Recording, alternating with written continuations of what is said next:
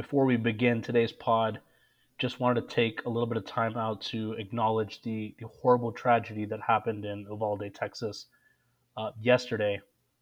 Uh, the the shooting that happened there at the elementary school, 19 children, two adults killed. Just horrific, horrific event. Um, can't begin to describe just uh, how I feel about this situation, how I think you, maybe you feel about the situation, Nathan, but it's just it's a senseless act, and it's sad that we've had to endure this. So many of these over the last year, over the last several years. Um, this is not new to anyone living in the U.S. Um, and to see these parents and these families have to go through this, especially when we're talking about elementary school children. I, I don't know what to say, but it's it's devastating. Yeah, man. I mean, it's it's about as gut wrenching of uh, an act that can ever take place to harm children, who's who are of course, you know, the most innocent, the purest among us, and you know, the future of, of our society. And all of these uh, shootings, whether it's Uvalde, whether it's Buffalo, whether it's the countless ones before, like you just mentioned, they hurt each in a different kind of way.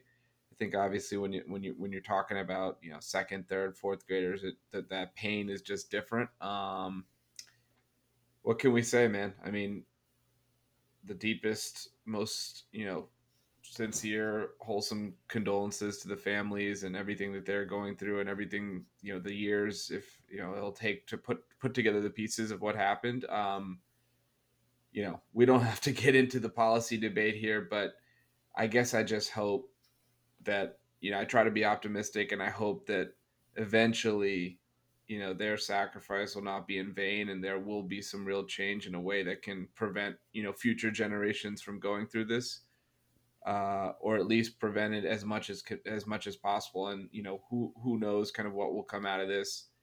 But again it's better to be hopeful and optimistic than the other way around which is really dark place when you hear about something like this. Absolutely. And it's easy to get mired and feel like you know the situation is going to continue to happen but i think all of us and i know you agree with this um, it's not just about the prayers and support right which is obviously needed at this time but uh, in any way people can can take some action and do what they can right as much as they can i think that's important. Um, and so and i know you feel that way i feel that way uh, and i hope everyone else who sees this and everyone's affected by this in some way it doesn't matter if you have kids doesn't matter um, you know what you what you feel about even gun control. This is something that it should affect yeah. everyone at you know and and deeply hit everyone. And I think whatever we can do, I encourage everyone to do that. Yeah, absolutely. Well said. All right. And now to tonight's episode.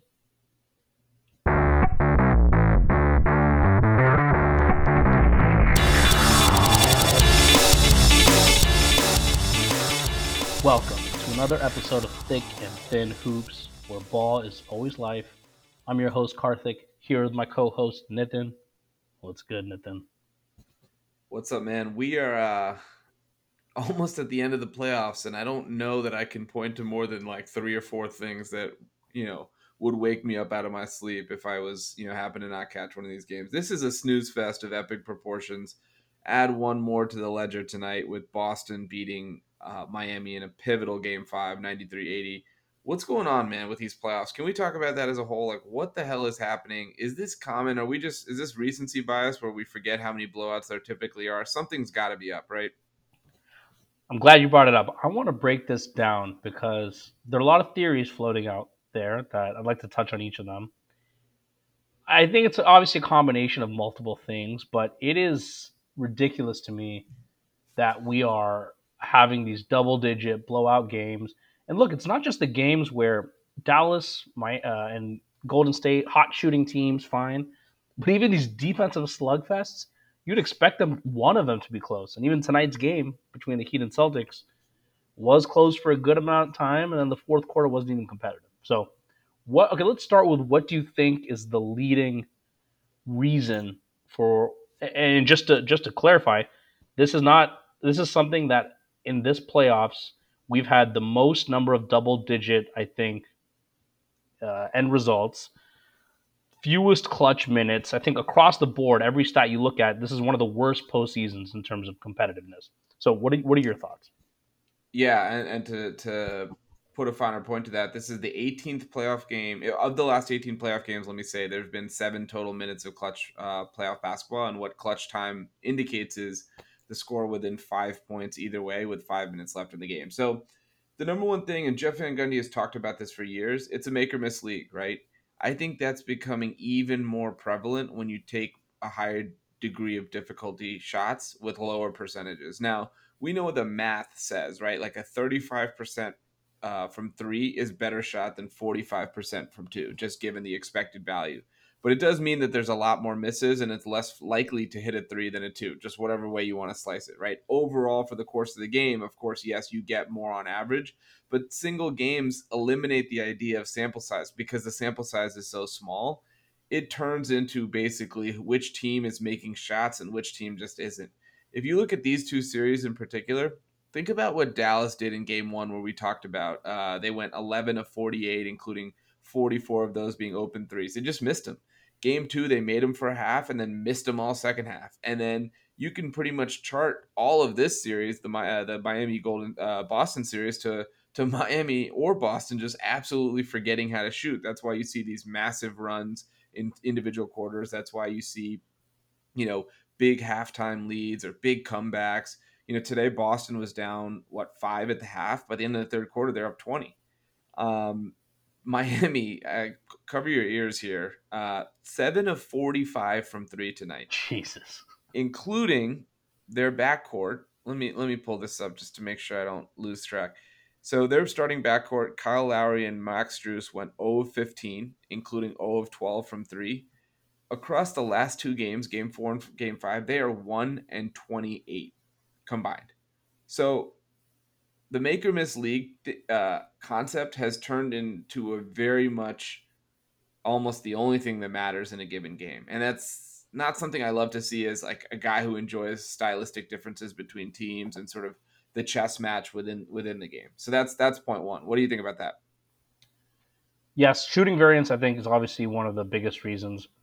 I think just building on that though, part of it is these teams it's one thing to give up a run and another team that's hot, but I don't know why these teams can't counter and slow down and and get some buckets in between. Like, why are we seeing a twenty-one to two run, a twenty-four to seven? Like, These runs, because I think these teams rely so much on three-point shooting, and when one team gets hot and then you start missing and clanking your threes, that's what leads to that just all of a sudden huge lead disparity that happens in the span of minutes. Whereas I think in the past, you could weather these runs with guys who are more kind of oriented towards scoring in the ice, you know, the ISO game, the mid-range game. I think now you're fighting fire with fire, and then when you go ice cold, you just fall behind way too fast. So it is still the shooting variance issue, but I just think that these teams aren't equipped to stop runs. Like if you think, imagine LeBron, right? or they have LeBron else, They have no other way to. They have no other way to generate offense. They're like, all we can do is just hoist, and that's it. And if it doesn't work, we're just gonna hoist some more. That's it. They don't have. And you get and you get like, rushed. Like, and it's it's like when you know when we play in two K, one person gets out to a lead, and then you start just hoisting bad shot after bad shot. Yeah. I think these teams get get caught up with the same kind of issue. Like Gabe Vincent thought he was Steph Curry across with Ray Allen today when he was trying to bring them back by himself, and so the, you know the other it's a good point there's no very there's no uh, stylistic difference in the game way they play and so it makes it hard to counter when your first move doesn't work they don't really have a second move right? We've seen that with every team that struggled to come down. In fact golden state's probably one of the more diverse offenses just because they have a lot of motion they can get to the rim they obviously have all world shooters. Boston is a team that if they want to be, they can score in a different ways, but it really depends on which type of Jayson Tatum woke up or which one even shows up for that particular half. Um, and whether Jaylen Brown can go more than three seconds without dribbling the ball off his foot. But there is so little um, in terms of the plan B right now. I think maybe across the league, it's really hurting the product, I think, because these runs just like you said they can't be stopped it's not about calling a timeout and stopping the momentum it's like drawing up a single play that might work better than the previous one yeah, and and that's a lot is made of coaches not calling the timeout. You know, I think Jason Kidd was kind of accused of that in was it game two when the Warriors came back. Um, but I I don't know if that that really matters that much uh, in the grand scheme of things. These coaches can't do much, man. There's not much, and, and like you said, the, there's no plan B for these teams.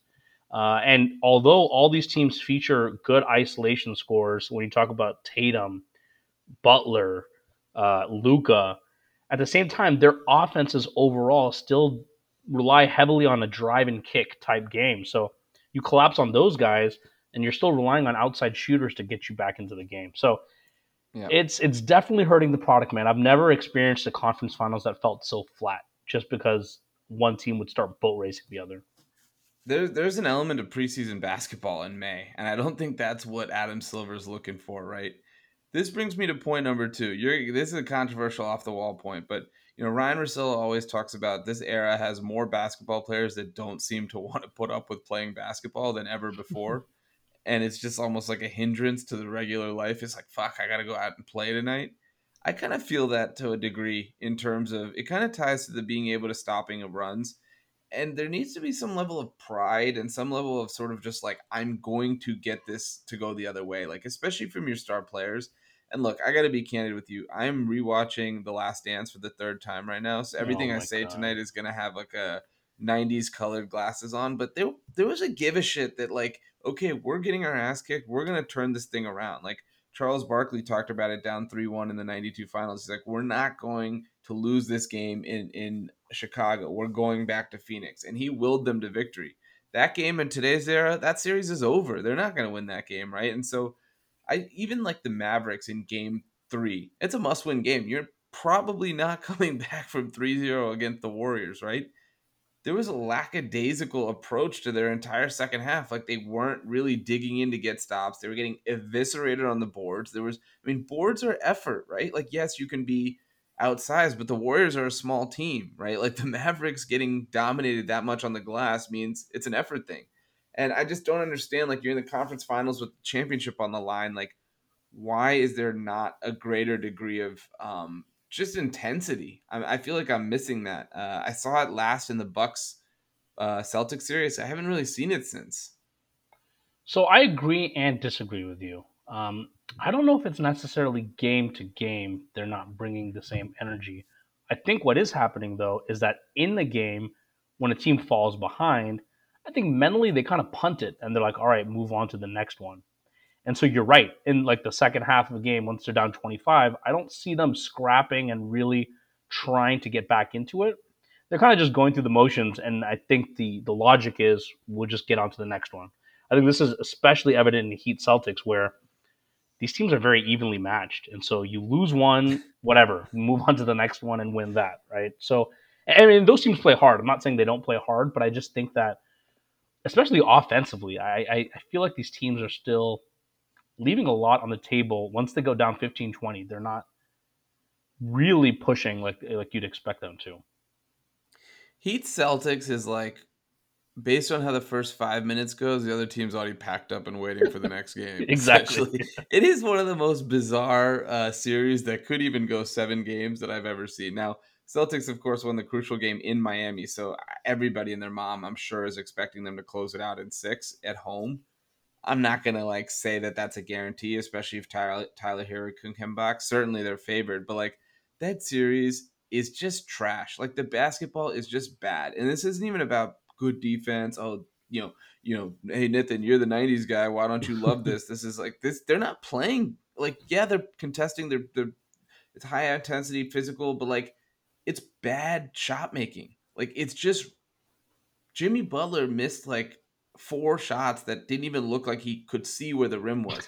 It's like when you're golfing and the green is like up over the hill and you're kind of like, I guess it's somewhere over there. Like that's what Jimmy Butler looks like on some of these jumpers. I have no idea what happened to him midway through the series after his knee injury. Maybe it's you know he's favoring that, but it's and, and even Dallas like they're they're experimenting in these games. Like this is freaking October and they're playing the long game. It's like, guys, you have to win four before they win four, right? We all understand how these series break out, right? Like what the rules are. Like it's it's nuts. Dude, did you see Luka's comments after game three? No. I mean, not specifically, I don't think. Oh my god, I have to pull them up. Let me let me find them. But pretty much, he he was saying, you know, long story short, it sounded like an end of season press conference. He was like, "Yeah, I need to get better. There's certain things I need to do, um, you know, and, and I'm going to continue to evolve as a player." And blah blah blah. I was like, "Dude, the series is still going on. like, why are you, why are you giving your end of season press conference?" And so it's like these guys. I don't know, man. It's I mean, meanwhile, the Warriors are up 3-0 trying all these rookies in, in the game like it's like an open mic night situation. Like everybody can play, whatever. Like you're all in, and then they're getting boat race, and then suddenly like they come back at the end. It's too little, too late, and it's like fine. You know, I get it. You don't want to burn Steph, Clay, Dre if you don't have to. You're up 3-0, but at the same time, like it's a playoff game. I don't think you can take any of them for granted. One little thing happens in you know game five tomorrow, and suddenly you might be headed back to Dallas. So I just think it's I, weird. Like I when I don't know when we're gonna start playing real basketball. It, it doesn't feel like that right now, though. I think I think once we get to the finals, luckily we're gonna have a team more oriented around offense versus a team more oriented around defense. Right now we have like offense, offense, defense, defense. Um, I'd like to think Warriors, Celtics, Warriors, Heat is going to be more of a dogfight um, than what we have right now. But yeah, I mean, I don't know, man. Uh, Warriors Celtics is Warriors, certainly the best matchup, right? Oh yeah, and the other thing for the Warriors is the incentive to close out a, a, series quicker is not just so you don't you get more rest. They can't afford an injury. Like they've already dealt with with Clay and KD in the past. Like, can you imagine like Steph or Clay? You twist an ankle, you're playing extra minutes you don't need to. Um, yeah, I mean, look, Steph missed the last five weeks before the regular season uh, ended, right? Like he had yeah. the he had that foot injury, the ankle injury when Marcus Smart rolled up on him. So it's certainly top of mind for them, I would think. Yeah. So um, they, they, yeah. Okay. Re- reason number three, maybe this should really be number one because everyone's talking about it, is these the schedule. Um, makes for good TV every night. It's almost like it's 1984. We're all gathering around the TV to watch MASH or Cheers we got one NBA playoff game. That's all there is. And the NBA likes that, right? But the flip side is you're getting no time for rest days or travel days. Both all four teams are banged up. You essentially just have no time off. You have one day off, which which you're either traveling or it's a shoot around. And they say it's because of the play-in tournament. That's what Mark Cuban said. Uh, that doesn't really strike me as real because the play-in tournament adds like three extra days to the season. It's not like a month. But the schedule seems to be a top concern um, because the first round is spread out because there's eight series. Second round gets a little more condensed. Third round is very condensed, and then the finals is spread out again because of TV optimal TV windows. And so, are they over engineering this? Is this part of the problem? Is this not a problem? What do you think about that one? I think that's bullshit.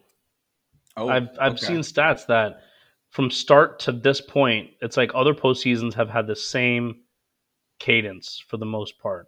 Not exact same cadence, but they play the same number of games starting from the beginning of the playoffs up till this point of the conference finals. So that's a much ado about nothing. And like you said, even the play-in tournament, it delays the start by a few days. That might affect one game or two games that's I guess a little bit tighter together. I don't buy the rest excuse. I think the problem is a lot of these teams, a lot of these players aren't used to playing a full 82 game season anymore. And you get rest nights, you you take time off with injury. A lot of these teams have had players, whether it's the Warriors, whether it's the Heat, guys who have missed time during the regular season. So of course, when you get back to an every other day grind, it's going to be harder on your body. You're just not used to it. So I don't buy this excuse of the schedule and like these guys. We've done this before. We've done every other day games this brings me back to point number two is that nobody actually wants to play basketball. like if this could be a 2K simulation, I think everyone would agree to it. And like Jimmy and Jayson Tatum could just watch the screen and see what happens. I think everyone would be down for this. Dude, these guys are walking apart. around like as if they like can bear like I don't know what it is, but all these guys are like wounded beyond no belief, right? Luka's grimacing his shoulder every single time. Do you see Tatum tonight with his like arm just limp? for like a couple possessions. Like he could. He well, it looked like he had a Kevin Love like injury, and he disappeared for like 35 seconds, and then he was back. Like nothing but, happened. Same thing yeah. with Marcus Smart. I thought they were going to pull him out of the game. I thought he dislocated something, and then later, you know, he has his hands up. Everything's fine. So, and then Jimmy Butler went out with a knee injury, the mysterious injury. He missed the whole second half of what game three or. Um, Uh, so I don't know, man. You're right. I don't know if these guys, these guys are, they are. I understand they're banked up, but at the same time, it just feels like they don't want to be there. I'm gonna give your boy LeBron uh, some props here, which you know I'm, we don't. I don't need to do since you do it enough. He played 266 games in the playoffs in his career. He's missed exactly zero games in his entire playoff career. You think about when you just watch this like carnage that exists on a night to night basis. Not only has he played 266 games, he's averaged 41.5 minutes per game across those 200. So you're talking over three seasons playing the most intense, a ton of minutes, essentially like 90% of the game. That's that just playoffs alone, um, you're looking at 11,000 minutes in his career. So I think I respect, especially Jordan, Kobe, LeBron, the guys like that would just will you into the next round, the next game, never come off the floor, never get tired. I just start to respect that so much more when I and see put and now you put LeBron in that category. You understand? LeBron belongs in that he's category. in that category.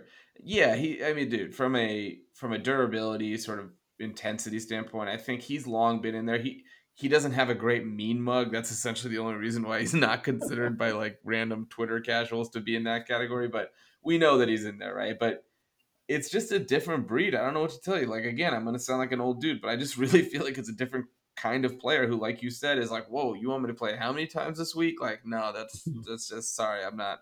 Call my call my uh, uncle. That's that's his responsibility. I'm not doing that. Yeah, and so I I don't know, man. I like on one hand we have a lot of these young stars. You know, we've been talking about this playoffs as parodies returned, a lot of young talent. The LeBrons, KD got eliminated early. Kawhi's, a lot of the old guard isn't there anymore. But I, I also feel like Kawhi wouldn't take off possessions. LeBron wouldn't take off possessions. I miss some of those guys. Um, not to say these guys are taking off possessions, but they just seem to be lumbering and like as if this is such a they played 10 postseasons in a row and this is catching up to them when in reality all these guys are young except for jimmy butler and the heat really um, Jimmy, Jim, Jimmy Butler and Kyle Lowry look like they're going to get wheeled off at the end of this series whenever it ends. Like either they win and go to the finals or they lose and go home. There might be a stretch run. Kyle Lowry looks like he's going to announce his retirement at halftime of game six. Like he looks you and I cooked. talked about you and I talked about this last week because he hadn't come back yet, and we're like, okay, so what's that going to do for them? And it's been even worse than advertised. I thought at least he would give them like a minor punch in the arm, and he has been a okay at times at table setting and getting the pace up, but they could just leave him wide open. Like he can't do anything offensively. He's not the type of kind of physical pest he is on normally is on defense. Train wreck city for Kyle Lowry. and their alternatives are the way, not they- great either so Right. I was just gonna say. By the way, they Herro, him there's no 60 million, playmaking. and they have no one on the bench. Um, he it, and then the other thing we said, we were right about the Heat. For whatever we were wrong about or whatever during the playoffs, the other thing we said about the Heat is where do they generate offense if it's not for Tyler Herro? And guess what? He missed the last two games, and it's about as ugly as it gets for an NBA basketball team. it, I, I mean and as good as Herro is i think it's it's not even a ma- like oh he's the he's a good passer he can shoot it's not about him generating it's just that when you take away 15 points away from a team like the warriors they can fill that 15 points or 20 points from anywhere right all kinds of players when you take away from the heat you're not getting an additional 15 from duncan robinson gabe vincent and max Strus are pretty topped out in terms of their scoring potential Lowry's useless. So it's like you just can't replicate any missing offensive production, and that's the issue they have. No, and like one of the things you and I have always liked about this Celtics team is that they're so good defensively. It creates sustainability in the way that they can win games. And we've seen that time and again. When they go down, they're A, not down by much, right? Because they won't get run out of the gym too often, at least, playing that brand of basketball, you know, game one notwithstanding. But by the way, everyone seems to forget Marcus Smart and Al Horford didn't play game one. And Al Horford's Yeah. been freaking incredible this series. So he's minorly important. But anyway, aside from the like very very small stretches defensively they don't hold up they don't break so it's really about if their offense can stay consistent but they have such a good shot at always being in every game and eventually kind of blowing teams out because their offensive spurts are matched by defensive excellence start to finish. And it really creates a tough environment for any team, especially one as inconsistent as as Miami is, to actually build and sustain leads over them. Um, if you think about like the perfect team to have played them, it would have probably been the Bucks with Middleton, right? Which is why the Bucks, I'm sure, just killing themselves over this injury because they look at Miami and they're like, we would have rolled this team, right? Oh, like yeah. they would have destroyed them, right? So, and, and they look at the Warriors who aren't necessarily amazing. They're not, you know, they're not blowing anyone's socks off, and they're like, shit, this was a title chance, and that's what Boston's thinking. Like, this is our title chance. It's wide open for us. We have the best defense in any given game. We have the best player in Jayson Tatum. So why can't we go win the title? And so now they're on the brink of it. Like, where do you think they're at in terms of how you feel about this team, not just kind of closing out this series potentially, but also next round? I like them to close out the series. Um, they needed it tonight for sure, uh, and they won tonight. I I don't know though, man. I just the Jayson Tatum, and right now I think he might be a little bit injured or dealing with something. Just need a little bit more consistency from him. I think to beat the Warriors. Um, yeah, I don't think they can suffer these just and he's going to have to be that guy when they go through these offensive stretches. And as much as their defense is going to be great against the Warriors, the Mavs are a great defensive team. The Warriors are a different beast. So I don't think it's going to be as simple as Celtics come in, lock down the Warriors, low scoring games. I think the Warriors are going to get theirs in a lot of these games, and, and the Celtics are going to have to keep up. Um, so I am not as before the both series started. I'd be very confident the Celtics could could get there and win. I think it's a toss up. I'd still say it's like a coin flip between the Warriors and Celtics. How about you? Yeah, you know, I I think I like the Celtics because the big thing that Steph Curry always has trouble with is size and physicality. We saw it with Memphis, but Memphis is a little bit undisciplined, right, defensively, and then they were missing Ja, which is obviously going to be tough to overcome. I just think Marcus Smart, Derrick White, Jaylen Brown, Jayson Tatum on switches, like they're just gonna really disrupt, I think, what Steph likes to do and and, and make him uncomfortable. Um, you know, so I think I lean Boston. First of all, neither neither conference final series is over, so let's like hold the horses before we kind of do the finals preview. But I just I look at Boston and I feel like whenever they need a shot, somehow it goes in, and whenever they need a stop, they always get one. And it's infuriating to watch as someone who's actively hoping that they don't win for a variety of reasons. But you got to tip your cap to a team that's they're just they're very very long. Um, they're all their bigs are good at switching, right? So you can't really toast them on the pick and roll. Granted, Miami does not have anyone with the foot speed to even give them trouble, like a Jordan Poole, for example, or even a Steph Curry I just trust that that team to play 48 minutes of good basketball, good defensive basketball, which I think gives them the highest floor. Um, and then you, like you said, like with Tatum, he had a terrible first half. He was, I think, one of nine. Came alive in the second half. There's too many, too many of those kinds of games. Like if you're a top ten player and you're one of nine, that's okay. Get to the line eight times, right? Figure out another way to control. And to his credit, he was playmaking. I think he had six, seven assists at half. He was rebounding. He almost had a triple double. But I'd like to see a little bit more of offensive diversity from him versus like I'm just going to take a bunch of bad jumpers and you know if they go in great. If not, like I'll go one of nine. It's okay. And that's been a theme of his career. He's gotten a little bit better at that, of course. Something he still needs to evolve at, especially if he's going to win a title at the highest level. Absolutely, absolutely. Um, the other thing with Boston is they I, I still feel like they've played, they've beaten Brooklyn, Milwaukee, and Miami. And all those teams kind of limited in terms of their scoring threats. Like Brooklyn, it was really Kyrie, KD show. Two amazing players, right? But it's all boiled down to them two. You go into Milwaukee, it's the Giannis show. And then you're playing the Heat, and it's really just Jimmy Butler. And, and I feel like the Warriors just from a the number of scoring options, the movement, it's just a whole nother beast from what they've faced so far.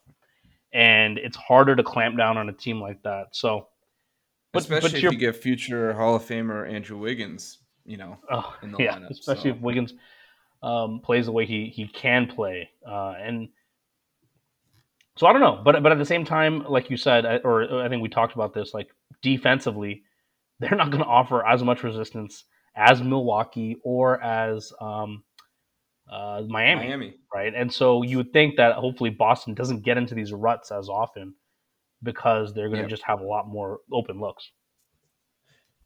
So let's let's turn to Miami for a second. Um, I'm gonna just quickly because I have to do this. Read you the three point shooting from each player on the team tonight. um, Jimmy Butler, one of five. Um, where am I? Oh, sorry. That's J- yeah. Jimmy Butler, one of five. PJ Tucker, one of five. Bam did not shoot one. Kyle Lowry, 0 of 5. Max Strus, 0 of 7. Co- Cody Martin, 1 of 3. Gabe Vincent, 1 of 7. Victor Oladipo, 0 of 3. Duncan Robinson, the sharpshooter of the bunch, 3 of 10. Do they have any shot to win this series? Like, is there any world in which they can win two straight games? I think they do. I honestly think they still do. I, I I still pick Boston, but we've seen that home court in this series has not mattered as much as maybe it, you'd think it would. Um, and this game was close. This game was close in the third quarter. Uh, it wasn't a end to end blowout. I, I like Boston to win at home, but I've also seen them fall flat on their face. So I'm not. I'm going to give credit to this Miami team. It's coach Spo. They can turn it on on defense and they can steal one more. Now, game seven, I would still pick Boston, but I don't think it's unfathomable to, think that they win game six. If Miami's home crowd wasn't so damn flat all the time, you would think game seven at home would matter more for them. But I agree. Like, I just don't know that it really makes a big difference. It at least matters from the sense that you're not in Boston. You're not getting an additional boost, but you're at least Yeah, not in Boston. yeah, yeah. Because the right? Boston crowd's great, so that that worth something that it's not going to be there. I'm actually going to be in Boston for a wedding, and I looked at the calendar. There's an event, so I, I'm going to be there. I think they're going to probably have a home game on Thursday and maybe Sunday, and I'm going to be there on Sunday. But that's one of the events, so I, sh- I have to skip the event, Wait, you're talking about the finals? Yeah, Oh wow. I'm gonna be in Boston in three uh, in June, uh, second week of June. So you're looking at, I think I looked this up, but I can't remember. I think it was game three or game four, because they're not going to have home court against either Golden State or Dallas. And so in Yeah. either instance, they, they would play game three, game four in Boston. I think I'm gonna barely miss miss one, or I might be there for one. I think I should skip one of the wedding wedding events, right? I mean, who who's a friend? Who are they a listener to the pod? First of all, you might want to Not, not a listener to the pod. I am in the wedding. Um, Oh, dude, then how are you gonna miss an event? What are you talking about?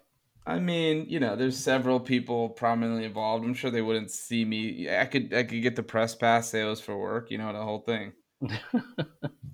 Speaking That- of uh, w- speaking of weddings and mar- and marriages and relationships, I should mention that the the the nature of these games has been very healthy uh, for my relationship. I usually can watch about a quarter of each game and pretty much understand what's going on, and then we switch to to Bridgerton. So, in general, it's been working for me from that standpoint. So I, I have to give the NBA and all the players credit uh, for for keeping things uh, not too tense in our household, which usually it is in the April, May, June timeframe. Yeah, man. And now you got the you got Winston's uh, Instagram account to manage. Like you don't have time to watch full two and a half hours of basketball every night. The worst thing is I've been posting more from it than Noobs has. it's, it's just really a, a personal low that I not only that I created it, that I actively enjoy being on it. Um, I don't know how to get out of this rut that I'm in, but this is dog life, you know. Hey, it's all good, man. You do you. I'm sure I'd do the same if I had a dog. Um, Would you get one? I'd be open to it, but I, I never grew up with a dog or anything, so I don't have like an inclination to. But People are saying it's harder than raising a kid, and some some people. no, man, you said that. This is this is I like the, the per- controversial statement you dropped. I wouldn't personally say that, but some people I have heard that argument be made. You gave you gave like a whole five point thesis on why dogs are harder to raise than kids without even having a kid. that whole week and then the episode we recorded was like an out of body experience for me. It wasn't even me. You I can't like, even count. barely functioning. Um, Um, where were we? Uh, home court advantage. No, I, so so Miami. I guess like look, if it, I I don't think there's any world they can win if Herro doesn't come back. So we're kind of assuming the Herro is going to be back for Game Six, and then of course Game Seven if if it happens. mhm. They need. I don't know what they can get because like they need like a 35 pointer from Herro. but the Celtics offense is defense is kind of designed to stop that exact performance, right? Aside from a KD or Giannis who's just going to overpower you with skill or physicality, like Tyler Herro is not going to get loose that often. It doesn't feel like, and so or no, Jimmy has to turn back the clock to game two or something. It's going to have to be looks... Jimmy. It's going to have to be Jimmy doing 35, Herro maybe a 20, Bam 20. That's your path to success. Bam is got Robert Williams in his nightmares every night. Dude, he's scared to go up he, on Robert Williams. Can I ask you a question? Bam has been given a lot of love as like basically the third best big or the, the best big of the non Jokic Embiid tier. Is there a big difference between him and like DeAndre Ayton, who's being thrown around in these trade rumors like he's a nobody? Yes. Yeah, come on. Because Bam's a more versatile defensive piece. Bam is switchable all across the court. Ayton's good at defense, but not in the same way. Ayton's I mean, look, Ayton's not Bam level switching, but he he's yeah, he can hold his own defender. He can hold his own, but Bam can be thrown in relentless pick and rolls and switch with ease.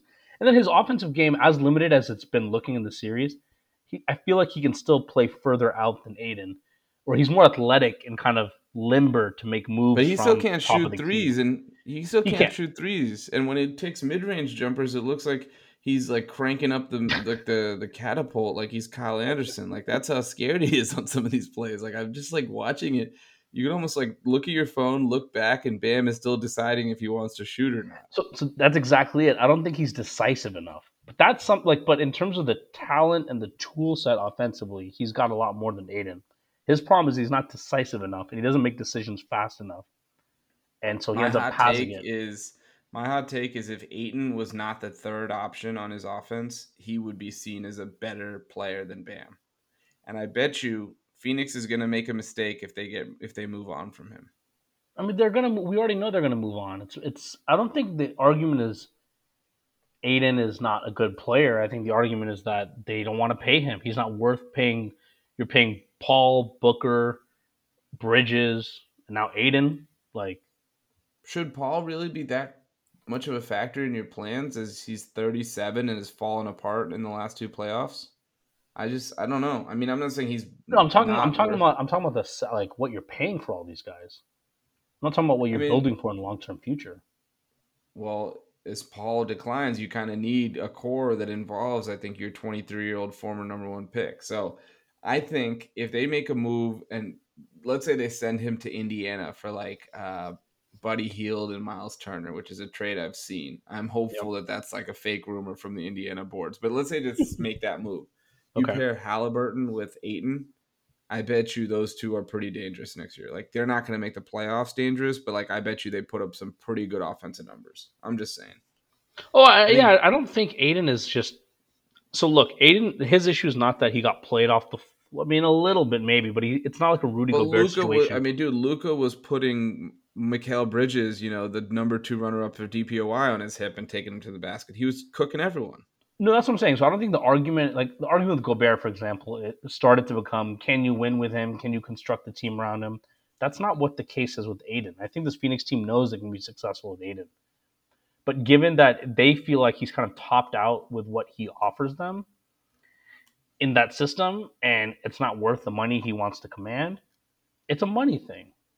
And yeah. I think they also have some issues with with maybe his his work ethic and attitude, and I don't think he's worth the max, right? So I agree. I think Ayton on the right team, on a different team, can be a much more unlocked player uh, in terms of what he can offer offensively and defensively. Yeah. But but yeah, here, I mean, let me ask you this. Yeah. What pick, and, and I think Simmons talked about this too, is like what pick in the draft do you think is worth trading for Ayton? Do you go highest? Like if you're the four, if you're the Kings, they pick four and then you have to you have to pay him, right? So it's it's not it's four is a cost controlled asset. So think about it in terms of that as well. Well, You're immediately paying depends on the max. team itself, right? Like Detroit. If I'm Detroit, I'm trading five. So I'm definitely telling you five is worth it. Would Phoenix do that? No. They they they can't with the level of they, they just won 64 games Yeah. and they probably had a fluke home loss in game seven in a series they absolutely should have won. So Yeah. they can't do that. Now you could construct a trade with Jerami Grant, maybe with Isaiah Stewart, number five pick for DeAndre Ayton, and I don't know, something. Then that's a version of Phoenix that can still compete at the same level. And in fact, that's probably a better team, really, with Grant as well as like, you know, number five who you're gonna get. You're gonna get a Jaden Ivey maybe to kind of learn from Chris Paul, or you're gonna get a Shaedon Sharpe to provide one more wing. That would be an interesting trade, but I don't think they'll give up all of that for Ayton. We'll see. I mean, because it's hard to assess his trade value. He's just played a smaller role, and now he's getting dunked on left and right. Like if you assessed Ayton's trade value a year ago during their finals run, when Oh. everyone from you know Simmons was putting him as a top twenty player in the league, that's a different conversation. So some the answer is probably somewhere in between, right? It's just we are always prisoners in the moment. Dude, right when they were up 2-0 against the Bucks, his value was through the roof in terms of how he's being talked about. So I agree, these things change fast. I don't think Ayton's as bad as he's looked or kind of being portrayed in from the Sun side of things. But uh, yeah, because if Ayton's not that guy, then who is, dude? How many bigs are gonna like?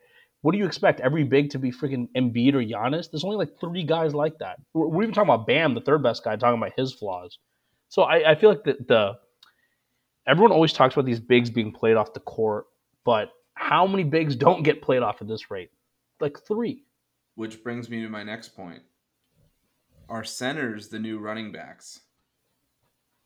Oh, You, we're at a point where, first of all, you should never draft a center over a wing of equal caliber.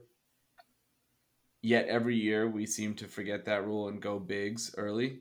Last year was very, very interesting because Cade was taken over Mobley, right? This year there's not really a guard like Ivey is not at the class of a Jabari, Paolo, or Chet, but those th- those three are all you know. Some of them, two of them are stretch fours, but they're all bigs in that regard. You have to wonder the likelihood of you landing an Embiid or Jokic is obviously infinitesimally small no. even a guy like Cat, who's offensively their peer, defensively is kind of hard to build a team around. So you really need a Mhm. unicorn big to pay uh, max money to and expect you know big things from. So why not just cycle them out? Ten to fifteen million dollar bigs every few years. You're gonna get enough. Um, I mean, shit, dude. The freaking Dallas Mavericks are in the Western Conference Finals with Dwight Powell and Maxi Kleber like they are going to address that position a little bit, but they don't need to go get a Gobert to compete. They just need someone a little bit better than Powell. Like that's all it takes, maybe. Yeah, most of these teams in their crunch time lineups would rather not even play the center anyway. It, it just becomes like someone who can give you some minutes at that position, but in reality, I mean, that's not. Kevon Kevon Looney makes like what six million a year. Yeah. Well, Looney. I mean, yeah, you're right. You're right. I'm not saying that you can't like you know Celtics have great bigs, but again, their bigs aside from you know Robert Williams is making 12 and a half. Horford's on a big contract, but that's going to come down. Um,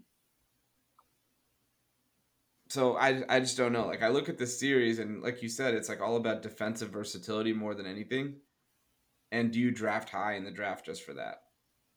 Or do you trade assets for that? I mean, that's going to be the question about Ayton. Can he But be see, a 23 points per game guy? Most of the give him enough bigs getting drafted are not being drafted with with them in as a five in mind. It's always as a four.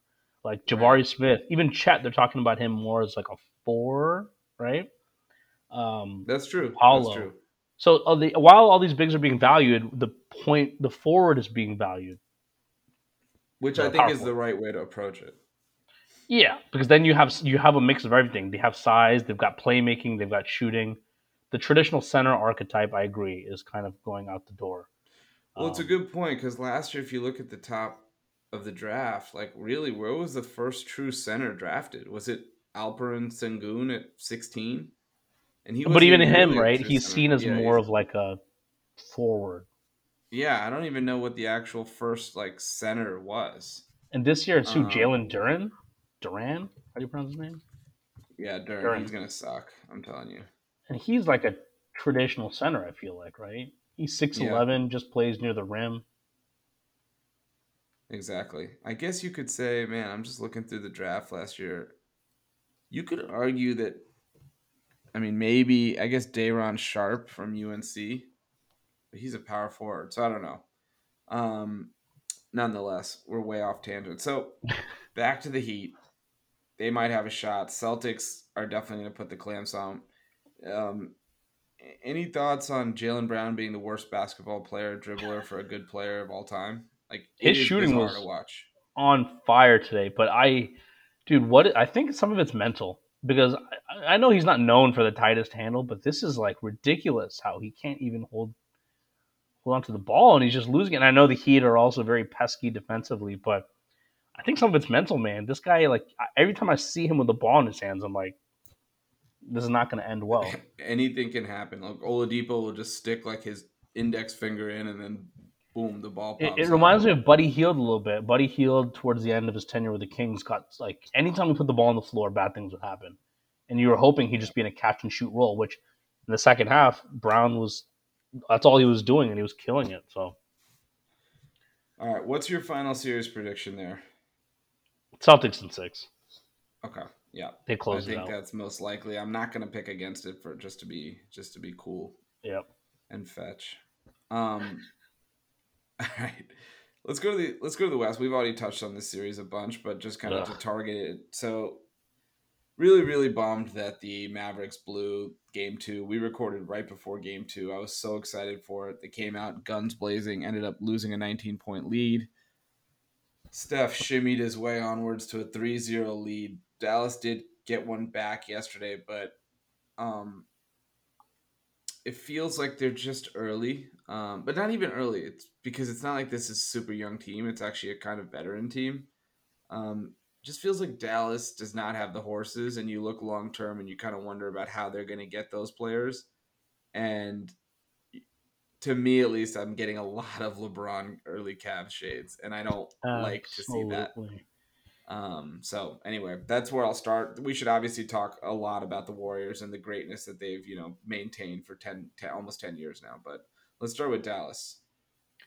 There's a danger in thinking this roster sucks and they already got to the Western Conference Finals.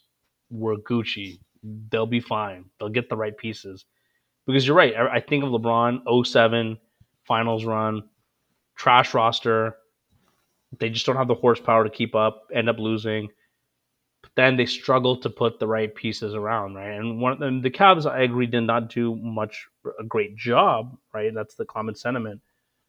But it was really hard to plug in those holes. And they tried a lot of different approaches. At one point, they went to trying to get Shaq and have a traditional big with LeBron they tried um, Antawn Jamison, right? They tried ben Wallace. Ben Wallace. They tried different types of players as well. Uh, obviously, Antawn Jamison, the scoring forward, Shaq, the the huge center, Ben Wallace, defensive. Nothing really worked, and and I'm afraid. I don't know what the path is for the Mavs. Like, what is the solution for this team? I don't think the solution is, like you said, getting a traditional center like Gobert. But at the same time, they need a little bit of rim protection, and Maxi Kleber was that for them this year. Is he the guy moving forward? I don't know. Um, who are you going to be your other secondary ball handlers? Jalen Brunson's great. Are you going to pay him? Because if you pay him, uh, that kind of straps you out in other areas. Um, Tim Hardaway Jr. still on that team. Like he's been out all the season. Is he a piece moving forward? So I don't know. They've got a lot of decisions to make. I don't think it's as easy as oh, we made the Western Conference Finals it can only go uphill from here. Well, it certainly helps to have a 22 year old three time first team All NBA guard running the show, uh, six eight, like supersized guard uh, at that.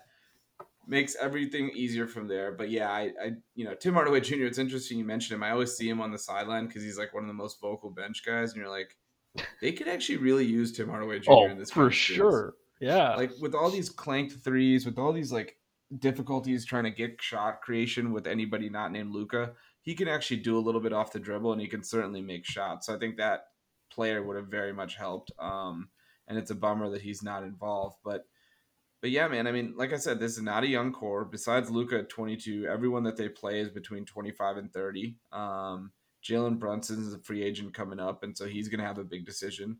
I think he's still in line for a pretty big contract, you know, north of 20 million a year annually, just because he's shown to be really effective uh, in a lot of situations. He's gonna struggle in this kind of series with the Warriors' length, and they're guarding him with Draymond um, for a variety of reasons. Allows Draymond to play a little bit more center field, and Jalen does a lot of his damage in the paint, you know, with footwork, with spin moves, fadeaways, yep. and Draymond. That's like where he lives. So, um, this is maybe not a great series for him, but like, yeah, I just you know, Luka has to be so special, and he has been for the most part, numbers wise. I don't know that I love everything I've seen from him. Like you look at his numbers, and he's 33, 9, and 6, shooting 43% from the field, 38% from three. But a lot of that in games two and in games three were like catch up points. Um, didn't feel like it was you know controlling flow. In fact, the one game that they won, he didn't. He wasn't even that great just feels like you know we, we were texting about this. When the warriors are down the game feels like it's seven quarters long and when the warriors are up it's like over by halftime. And that's just the way it's been for this team. Like that's just the way they get on runs with steph and clay and now jordan poole all draining shots wiggins playing out of his mind. It's a lot to overcome for for a team that just not only do they not have top end talent they don't have much depth either. And yeah and and stan van gundy i thought called it out immediately on the telecast where when Luka was out, the Mavs played a much more aggressive, uh, fast paced style of basketball that really put the Warriors on the, their heels, and it was much harder for them to defend. And Luka, as great as he is, kind of slows everything down, and it makes it a little easier to contain the shooters. And he's going to hit you step back three every now and then, make a crazy pass to the corner, but it just seemed much more manageable. Um, now, mm-hmm. obviously, that's not saying they're better off without Luka, but it did raise some like doubts around. A lot of the role players played better when Luka was off the court and they could play a faster pace. Um, so I, this team, you know, I don't think they're going to beat the Warriors with this iteration. Uh, and even yesterday in that game, it just felt like every shot was going in, like literally everything possible and somehow it got down to 10. And I know that's what you expect that in every NBA game these days, these leads wax and wane. But it just feels like that shooting can just disappear at any moment.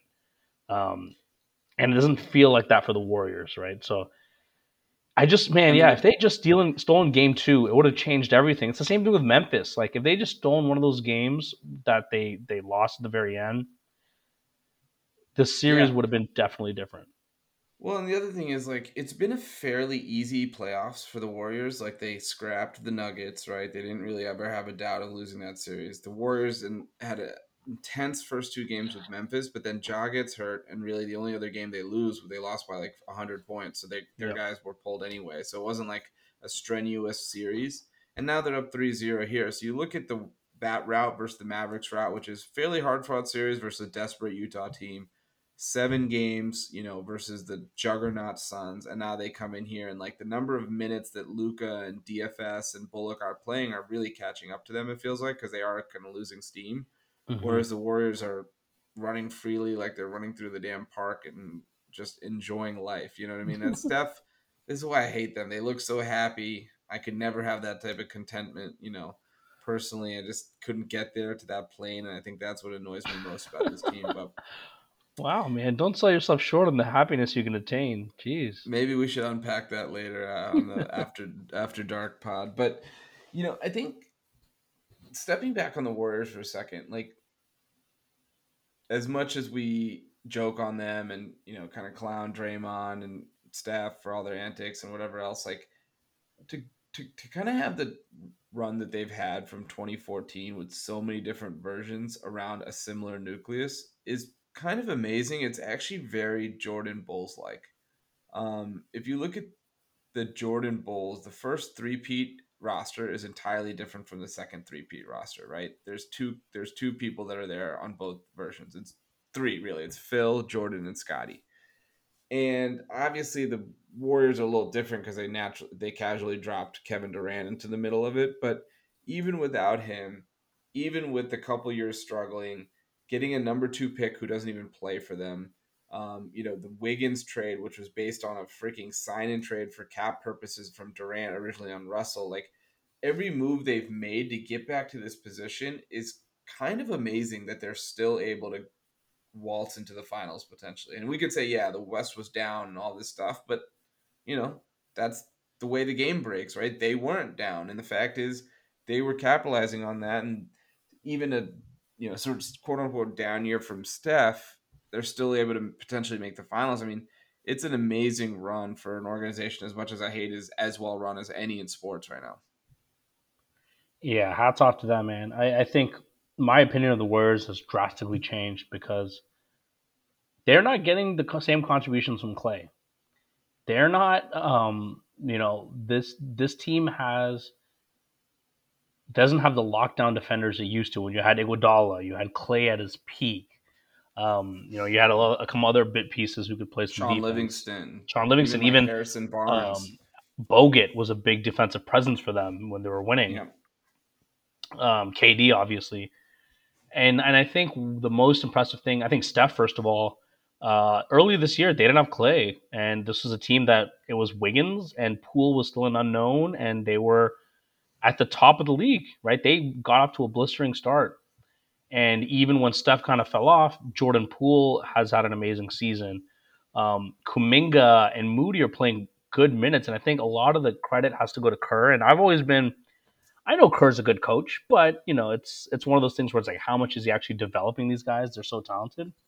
Clearly, there's a lot of developing development happening in Golden State clearly these guys all play a system and watching the rest of the playoffs when these other teams just struggle to score and watching different guys on Golden State step up in any given moment, any given night, and fulfill that scoring void. Um, because Steph, as we know, as great as Steph is, he's not the most consistent from quarter to quarter. I'm not even talking game to game, from quarter to quarter, right? Right. He'll be four right? points on two for nine and then have an explosion in the third quarter. So, anyways, this all to say, I think yes, they have gotten lucky this playoffs in terms of who they've played, but at the same time, they absolutely deserve everything that they did to get here. Um, and and look, and let's be honest, it helps when you when you have that two year gap. You're really bad one of those years. You get that asset, that pick. Um, that does make a big difference in how you kind of manage your team. But, but that's the thing, right? Like that asset's not playing. He's not even part of the equation. Like James Wiseman is nowhere to be seen. And you you, want to talk about Kuminga? Well, Kuminga you, was not even a pick that they drafted, right? That was the pick from Minnesota to take on the D'Angelo Russell for Andrew Wiggins swap. Fair, fair. Which is more so, shrewd move. So really, the only pick that they got that's contributing, so quote unquote, is is really Moses Moody, and he barely plays and is essentially not important to the current. Well, they were able to pump up GM's. Well, they were able to trade KD to get Russell. They were able to pump up Russell's value a little bit, and Minnesota just loved him to get Wiggins. But you're you're right. You're absolutely right because what they did with Wiggins everyone, at that time was not seen as a positive Wiggins asset. trade. By the way, yeah, everyone he wasn't a positive asset. Um, yeah. And look, I'm not as high on Wiggins as everyone else is. I still think this guy's way too inconsistent and He's fine. Every, He's he scores 25 player. points in a game. We have to applaud him. Like, look, if I'm the fourth option on the Warriors, I can score 25 points. At the same time, everything they've done, you're right. Shrewd moves, shrewd drafting. I'm kicking myself that the Kings didn't draft Moses Moody because I know he hasn't shown that much, but the fact the Warriors even trust him to play in some of these playoff games, um, I think he's got yeah, a lot I mean, of potential, look, right? So I really, really wanted Moody. He, of course, went one pick before the Wizards, and we took 38 year old Corey Kispert uh, instead. Um, so that was cool. But yeah, I mean, look, they have the luxury to to draft and stash within their own team. It's not like you have to go send the guy to Europe. Like you can do it on your own, or the G League. You can do it on your own roster because that's how much weight the top guys carry. And the most amazing thing to me is you kind of already highlighted they've lost a lot of wing defenders. Clay is definitely not that same version. Steph is not even the same version he was before. They're all like worse, yet the team is somehow not dropped off. And I don't quite track how that's happened. I mean, some of it is like you said, it's just been a weaker conference than where they they played, and like if they played this version versus the Harden Rockets or the LeBron Cavs, they'll probably lose, right? Yeah um, and and maybe that team doesn't exist in the in the West. Um, maybe it doesn't exist in the league because I don't see the Celtics or Heat at that level either way, right? So um, not saying the Warriors are going to win the title. I just mean like they don't have. There's not like a. It would almost be if the Bucks had made it with a healthy Middleton, that would qualify. That team is not there. Um, so I, I'm really curious, just because like you go legacy talk, which of course is always fun. Four titles for Steph, a Finals MVP, which we both think if they win the title, it's near 100% chance. Like something catastrophic would have to happen, or Jordan Poole would have to score 85 in a playoff game for for anybody else to get it. What does that do to his legacy? Like to me, he he is now in the top 10 conversation potentially. Like he's encroaching on that if not. He gets in the 10 for sure. Um, I think right at 10, I might even, I mean, people don't like to hear this. He starts flirting with Kobe's spot, in my opinion. Whoa. Um, and here's here's my argument, right? I think people always look at Kobe's five titles. Uh, they forget that the first two, and the third one you can kind of argue is more Kobe. The first two were on the backs of Shaq primarily. And now, Steph, you can say the same thing with KD, maybe, right? You can make that argument. I, I wouldn't. I wouldn't because if you look at the on-off numbers, you look at everything. KD Steph was already a two-time MVP at this yeah. point, so it wasn't like yeah. he was some like young upstart. So you look at that. You look at the shooting numbers. Um, obviously, what he's how he's transcended what any player has done, right? So just from the efficiency and the three-point shooting, and is he as good as a or as a killer or a guy you'd want on the game online as Kobe? No. But I think by the end of his career, he could be just as or more accomplished because I also don't see them slowing down. If they win the title this year, who's they're still going to contend next year. Steph's still going to, he's still, he's getting older, but he's still putting up, you know, the shooting's falling off a bit, but he's still capable of these scoring outbursts. I think he's 100% in the top 10. Where you put him, who you kick him out, who gets kicked out, I don't know, but I think if he wins the title and finals MVP for sure. So the key point, and we can debate where he is versus the historical grades, but the key point is he would have passed Durant. And I think that's right. Yeah, I think it's right too. I mean, I don't know. Some people might have him ahead of Durant right now. I would say the prevailing notion is Durant's higher, but I mean, you can't I argue Steph. You can't argue Durant over Steph, in my opinion, if they win again without him. When Durant's only two titles came in that ecosystem. So their careers are not done, and so they're so close that I think it's going to matter what happens from here on out. I think the hard thing with Steph is that he's not on paper. I would not take him over any of those guys in terms of building a team or anything. But at the same time, you can't. What he's done is so remarkable still, and I think this year solidified it for me. I wouldn't have had him sniffing the top ten until I saw what they did this year, and this Warriors team that's a lot more limited still kind of he's the main engine powering them to another finals possibly. Yeah, I think at this point it's hard for me to deny. And I don't like stuff I don't like the Warriors. Yeah, I look, Celtics Warriors would get cause me all kind of anguish, but from a playoff that's been a disaster for the most part, I think it's easily the best basketball we would get, and I think it would be fascinating to watch the chess match. Um, and there's a lot on the line, right? Like Tatum's evolution as a kind of bona fide superstar in this next era. Um, Steph's legacy, like we just mentioned. Draymond, Clay, suddenly they're four time champions. You know, Al Horford, does he make, you know, his Hall of Fame case with with five time All Star, now champion, kind of the core of that defense. So I always enjoy when the b- biggest stage, the biggest stakes has the most on the line, which any finals is going to have that. But like last year, when it's Chris Paul who was denied forever and ever, and Giannis who is like about to get the label of like the next bus, like I think it just means more than than other finals where like the the Miami Heat are in the bubble, and it's like okay if they win, like yeah, Jimmy, but like it's not that you know it doesn't mean as much to me, and maybe I'm underrating Jimmy Butler, but I think I like when the the the, the stakes involve player legacies because that's what what's half the fun of basketball, honestly. I agree. I agree. And it'll also I mean the counterpoint is it's also fun to talk about. You know what? Steph can't be even considered in the top ten because guess what? He lost another finals. Um, no finals MVP. He's as well as the Warriors have done. He's still behind Durant for X Y Z reason. So regardless of what happens, that the legacy conversation gets interesting, right? So, and for what it's worth, I would pick the Celtics over the Warriors if that was the matchup. Yeah, we'll see. Here, here's the crazy other prediction I'm going to make. Dallas is taking this to seven. Warriors. I mean, I, it's not crazy. It's not crazy at all. But I, I, I, they're losing in five. That'll be sad. I will be sad. I I become too big of a Luka fan because he does whine and bitch like constantly, so it's a little bit like annoying to watch him because he's just kind of always like arms up, like you know, doing the whole like Euro soccer situation going on. And I wish he would stop that, but everything else about his game is is it's a more fun version. Would you agree it's more fun version of the heliocentric offense than what Harden was doing? Oh, 100% it's more fun. Be- because he doesn't have the driving to try to get the foul, the extension to try to draw the fouls Harden.